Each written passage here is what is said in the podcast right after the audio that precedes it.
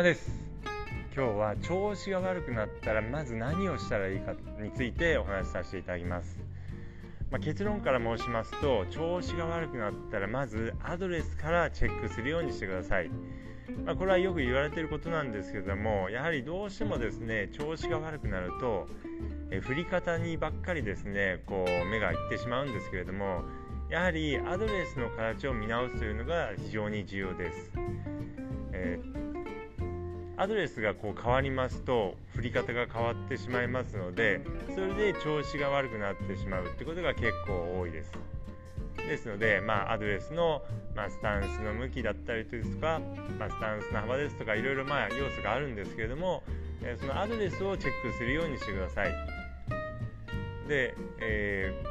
ー、こうどうしてもですねこうご自分のスイングチェックする時というのは、えー、調子が悪い時にこうチェックすることが多いと思うんですけれども、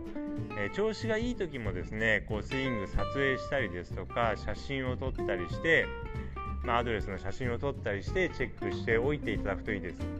まあ、調子がいい時にはどういった構えをしているのかどういったスイングをしているのかっていうのを、えー、写真とか、え、動画で撮っておいていただくといいです。でそれを撮っておいていただいて調子が悪くなった時に、えー、また撮影して見比べていただくといいです。そしたら何が違って調子が悪くなったのかっていうのが分かるようになります。でまたあの調子がいい時の、まあ、スタンスの幅だったりボールと体の距離だったりっていうのを、えー、測っておいていただくといいです。まあ、これ実際にそのメジャーを使って、まあ、何センチとかって測っていただくのもいいですし、まあ、クラブのどの辺、えー、まあ、何番アイアンのどの辺までっていうのを、えスタンスの幅とか、えー、ボールと体の距離なんかを、えー、測っておいていただくといいです。それでまあ調子が悪くなった時に、えー、それを 正しく構えられているかどうかっていうのを、え、チェックしておいていただくといいです。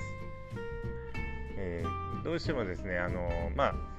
スイング撮影、まあ、調子が悪くなったらスイングこう撮影すると思うんですけれども、まあ、それを見てあここの動きが悪いなっていうのをこう、まあ、スイング中のどこかの動き、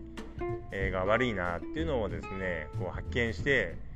スイング中の動きでそれを直そうとしてですね、まあ、練習してスイング中の動きでそれが、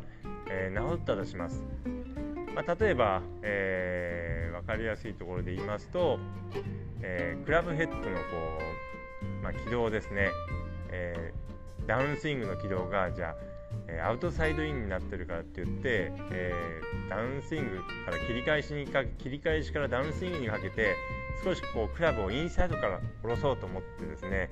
えー、一生懸命こうスイングを変えて取り組んだとしてもですね、えー、な取り組んでもう治った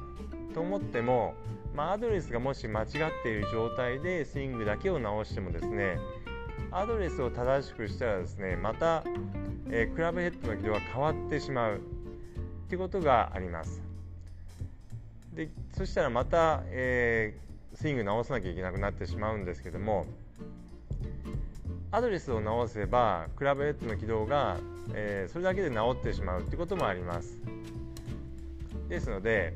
まあ、アドレスを直していただくと、まあ、それだけで治るってこともありますし体の動きを直す前にアドレスをやることによって、二度手間をなくすことができるということです。ですので、まあ、非常にこう、まあ、効率が良くなりますので、まあ、調子が悪くなったらまず何しろもうアドレスを見直すようにしてください。で、えま、調子がいい悪いにかから関わらず、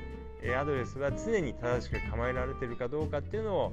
鏡とか、まあえ写真動画などに撮ってチェックしておいていただくといいです。ぜひですね、えアドレスを大事にですね、え練習に取り組んでみてください。そうすることで、えスムーズに上達していきます。ぜひ参考にしてみてください。それでは今日はこの辺で失礼します。